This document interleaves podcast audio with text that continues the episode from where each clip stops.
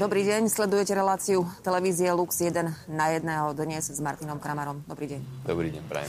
Pán Kramara, e, nedávno bola zverejnená podpísaná e, pápežom Františkom jeho ďalšia encyklika s názvom Fratelli Tutti, všetci bratia. Prečo takýto názov a čo vlastne tento názov vyjadruje?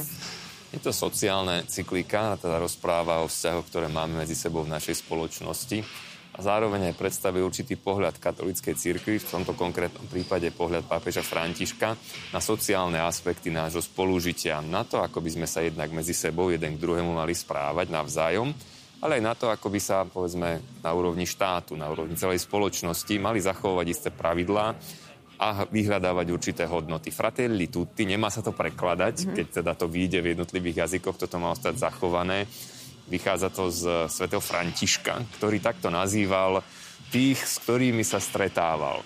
Sme všetci, to slovo fratelli mm, prekladáme ho voľne ako bratia, samozrejme má tento význam, ale v taliančine by sa dalo povedať, že označuje súrodencov, takže tam sú už aj sestry zahrnuté samozrejme. To znamená, všetci sme súrodencami, patríme do jednej rodiny, máme spoločného otca, ktorý je na nebesiach a podľa toho sa máme jeden k druhému navzájom správať. To je akoby to základné východisko, čiže inšpirácia svetým Františkom. No a samozrejme ten sociálny aspekt. Každý človek je tvoj blížny. Uh-huh.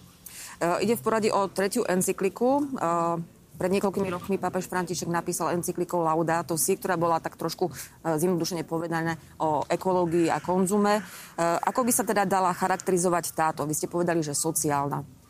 Áno, je to o vzťahoch a je to teda aj o spôsobe, ako sa majú správať, povedzme, spoločnosti, štát, ako využívať určité nástroje k tomu, aké pravidla zachovať, aké hodnoty uprednostňovať. E, keď pozerajú e, na sociálnu pomoc, na e, podporovanie určitých vzťahov, na podporovanie jednotlivých nástrojov, ktoré majú štáty k dispozícii k tomu, aby vytvárali prospešnejšiu spoločnosť. Tak po ekonomickej stránke samozrejme, ale aj po stránke toho vzájomného spolužitia, tú sociálne priateľstvo, tú súdržnosť, ten zmier, ktorý samozrejme je s tým základom preto, aby sme mohli aj ekonomicky rásť. Čiže áno, tak ľudovo sa hovorilo, že to je zelená encyklika, to Laudato Si, že to rozpráva predovšetkým o ekologických témach, ktoré znovu majú presah do všetkých oblastí. Podobne tu na, pri Fratelli Tutti, ktorý je v základe sociálnou encyklikou, rovnako môžeme nájsť presah do veľkého množstva e, oblastí spoločenského života. Tých kapitol je tam, myslím, 8. Je to nejakých 287 bodov, čiže neprečíta sa to úplne, že za jeden večer jedným dychom. Hoci teda tak, e, keby človek ostal dlhšie ten večer hore, tak by sa to možno aj dalo. To zaujímavé čítanie, trošičku náročnejšie, ale veľmi to teda odporúčam, lebo tak, ako by to mal zobrať podľa mňa do rúk e, každý veriaci kresťan, aby zistil skutočne, ako pápež rozmýšľa, aké sú jeho názory, ako vidí veci, tak by si to určite mal zobrať do rúk aj ekonóm, politik, manažér. Je to knižka, encyklika list, okružný list pre jednotlivé kresťanské cirkvy, ktorý stojí za to prečítať, ak rozmýšľame nad tým, že aká bude naša budúcnosť, nielen teda zo sociálnej a ekonomickej oblasti. Uh-huh. Um, v každom prípade táto encyklika, ako ste povedali, bola inšpirovaná svetým uh, Františkom z Asisi, uh, je venovaná bratstvu a sociálnemu priateľstvu. Prečo nie sociálnej spravodlivosti? Lebo on je sa viac, alebo teda tento, to spojenie asi viac častejšie počujeme. Isté, že aj o sociálnej spravodlivosti sa tam rozpráva, hoci to nie je takto priamo dané v nádve, názve či podnadpise. Základné východisko, a to je tak aj pekne urobené, že pápež František vychádza z toho, že zoberie si evaníliový príbeh a stavia na ňom, pozerá sa na podobenstvo milosrdnom Samaritánovi a okolo neho určitým spôsobom vystavia celú túto encykliku o sociálnom bratstve, teda o tom, ako mám byť blížnemu každému človeku, ktorý je môj blížny bratom a podľa toho sa k nemu mám správať. Mm, zdôrazňuje svätý Otec, že to nie je len pre kresťanov. Bol by veľmi rád, keby sa s touto encyklikou oboznámili aj všetci ľudia dobrej vôle, ako to už zvykneme tradične rozprávať. Určitým spôsobom vychádza aj z toho stretnutia v roku 2019, ktoré mal v Abu Dhabi e, s tým veľkým imánom imámom, pardon, Altajebom, z ktorého bolo potom takisto veľmi zaujímavé, e, zaujímavé výsledky. Z toho boli ten dokument o ľudskom bratstve. To je výnimočná záležitosť, ktorú, ktorú sme neboli v minulosti zvyknutí. Veľmi otvorený dialog práve aj teda s iným náboženstvom a veľmi dôrazne rozprávajúci o tom, ako treba viesť vzájomný dialog a hľadať cestu vzájomného porozumenia. A to nejde bez toho, že by sme v tom druhom človeku sa usilovali od začiatku vidieť brata. Čiže je to encyklika, ktorá uh, iste pamätá na sociálnu spravodlivosť a mnoho ju tam pripomína, ale ktorá je akoby východisková myšlienka presahuje len jeden štát, jednu spoločnosť, jeden kontinent, ale snaží sa ísť na to naozaj mm, z globálneho hľadiska. Ale, a toto je pozoruhodné, ja nie, nie som si istý, že koľko my dokážeme rozobrať na týchto pár minútach, ktoré tu máme k dispozícii. Pápež František veľmi pozbudzuje k tomu, aby bolo e, vo svete aby bola vo svete viac prítomná tzv. tá globalizácia, ale lásky, lebo tá globalizácia, ona funguje, alebo globalizácia bratstva, globalizácia priateľstva, ona tá súčasná, ktorej sme my svetkami, je globalizáciou predovšetkým z toho ekonomického hľadiska, že snažíme sa, aby mohol obchod fungovať, aby ľudia mohli cestovať, aby mohli navštevovať všetky krajiny, aby sa dali predávať produkty, aby ste si mohli objednať to a tamto cez internet z Číny, z druhej strany sveta, aby to sem prišlo a mohlo toto celé fungovať a šlápať. Čo je ako v poriadku na jednej strane, ok, dobre, je to ekonomický rast, ale niekedy za obeď tomuto celému padajú individuálne nastavenia štátov. To znamená celá ich história, celá ich kultúra. Papež dvíha varovný prst a hovorí, že na toto veľký pozor, lebo všimnite si, že tí, ktorí na jednej strane možno legitímne snažia sa zvýrazniť tú možnosť toho obchodovania na celosvetovej úrovni, aj cestovania, spoznávania krajina, aj nejakého nového teda ideálu, že ktorém, ku ktorému smerujeme, tej ekonomickej slobody. A oni majú trošku občas taký akoby postranný záujem vytrhnúť človeka z jeho lokálnych a historických koreňov. Že my sme tu predsa len vyrástli v nejakom kontexte a máme za sebou nejakú našu minulosť, ktorá nás priviedla na toto miesto a robí nás tým, kým sme a čím sme. Dáva nám nejakú identitu. A toto ale nie vždy celkom dobre pasuje do tej korporácie celosvetovej, ktorá by bola radšej, keby tí ľudia boli každý tak trošku menej tvárny, menej s výraznými črtami svojej vlastnej tváre, ale tak pasovali do nejakej tej krabice, ktorá sa potom samozrejme do toho radu toho biznisu jednoduchšie hodí, ľahšie zapada.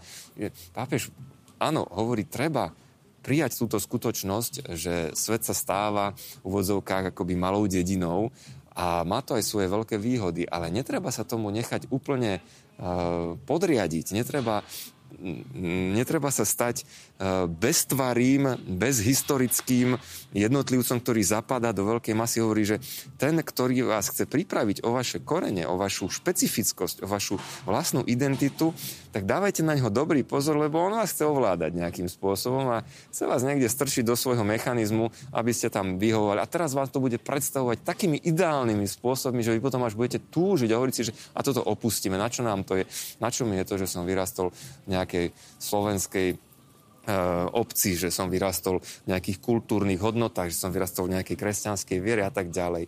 A, a, a to neplatí len teda, zdôrazuje pápež, pre nás, pre kresťanov, e, ale môžeme to vidieť pri iných oblastiach sveta, pri iných náboženstvách. Čiže tiež rešpektujme v tom vzájomnom spoznávaní sa v dialogu v raste to, kto je ten druhý človek. To, toto, ten sociálny dialog, ktorý tam on mnohokrát pripomína a ku ktorému pozbudzuje ako východisko aj pre tú sociálnu spravodlivosť a teda jej hľadanie a dosahovanie, toto pokladá za dnes niekedy opomínanú záležitosť, lebo upozorňujete aj na tie, tie rizika, ktoré vidíme všetci. Že otvoríte si internet, pozrite si nejakú sociálnu sieť a každý to svoje. Ale nie som ochotný počúvať zase toho druhého, že aký, aký on má možno ten úhol pohľadu. A hovorí, nevzdaj sa toho svojho. Hm? A nie, nie je teda cesta, že kresťan teraz povie, dobre, tak ja, sa, ja, ja už nebudem kresťanom, alebo ja mm, nebudem verejne vyznávať svoju vieru, nebudem sa pridržať evanielia, aby som nejako do tohoto sveta pasoval. Nie. To nie je správny príspevok do toho, aby sme my spoločne mohli rásť. Ale zachovaj si to buď kým si, keď si katolík, buď katolíkom, rešpektuj, že niekto má evanielik a iné vyznanie, počúvaj ho, rešpektuj, že niekto má židovské vierovýznanie, že niekto, má, že niekto je moslim a tak ďalej. Nechci ho ty teraz prevalcovať, ale hľadaj spôsob, ako chápať aj to, čo on do toho dialogu prináša, tú svoju odlišnosť od teba a, a nevzdaj sa tej svojej vlastnej špecifickosti. Som to trošku príliš veľa rozrozprávala zda, ale veľmi sa mi to, toto u Svetého Otca páči, že keď aj vstupuješ do dialogu, nepopri sám seba, ale zároveň, keď si kresťan, tak daj si túto náročnejšiu úlohu, že so svojou vlastnou identitou do toho vojdeš pravdivo s rešpektom voči druhému a ideš hľadať nejakú cestu e, dialogu, ktorá ťa posunie spoločne vpred.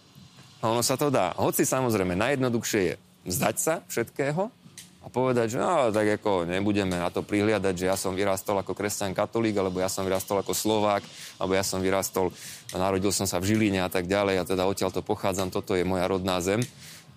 Zabudneme na to. Alebo potom opačný extrém, že budem si vybíjať to svoje. Takže ja, nejaká stredná cesta. Nejak, hľadanie tej cesty toho dialogu, toho bratstva, že v každom tom človeku, aj keď je iný, vidím toho brata, ale zase to nie je spoločenstvo bratov a sestier bez vlastnej tváre. Ale sú to bratia a sestry, každý prináša to svoje do toho celého spoločenstva. Ak teda hovoríte uh, o tom, aby sme si zachovali tú identitu a hľadali dialog, uh, predsa len v tomto veľkom globálnom svete, ak to takto môžem povedať, uh, nechtiac spojila celý tento svet eh, pandémia. Eh, reflektuje vlastne aj tento najnovší problém pápež František? V tej úvodnej časti to tam aj spomína, že on nečakal, eh, keď to začal písať, túto encykliku a dávať dohromady, že vpadne táto pandémia, že ho to prekvapilo a teda je to aj nejakou súčasťou um, jeho uvažovania v rámci písania tejto encykliky, hoci pandémia nepredchádzala rozhodnutiu svätého Otca, ani ho nemotivovala k tomu, aby on išiel tú encykliku napísať, poukazuje na tú krehkosť, ktorej sme nakoniec um, všetci subjektami, to znamená, nikto sa tomu nemôžeme vyhnúť, aj keď sa nám to nepáči, aj keď tie pravidlá sú niekedy sa nám zdajú prehnané, ťažké a tak ďalej, ale uvedomme si, že preto, aby sme mohli spolu fungovať ako spoločnosť, no niekedy, keď sa stane takáto vec, tak zrazu sa musíme ozaj pýtať, že čo môžem urobiť ja, aby som pomohol tomu druhému, aby nikto nezostal vzadu, lebo aj, aj, aj tá spoločnosť, ak v tej pandémii sa zachránia len tí, ktorí na to majú, ktorí majú k dispozícii všetky prostriedky a necháme vzadu tých, ktorí ako prví prídu o prácu, ktorí ako prví si nebudú mať čo kúpiť, pretože e, nemajú v zásobe nejaké našetrené prostriedky, no tak potom toto nie je cesta. Na viacerých miestach, hoci nevychádzal z pandémie, vraví, tá pandémia nám ukazuje, ako ten celý systém je nastavený tak, že nám bohatí bohatnú a chudobní chudobnejú a toto treba prehodnotiť. Ďakujem veľmi pekne. Tak to bol Martin Kramara.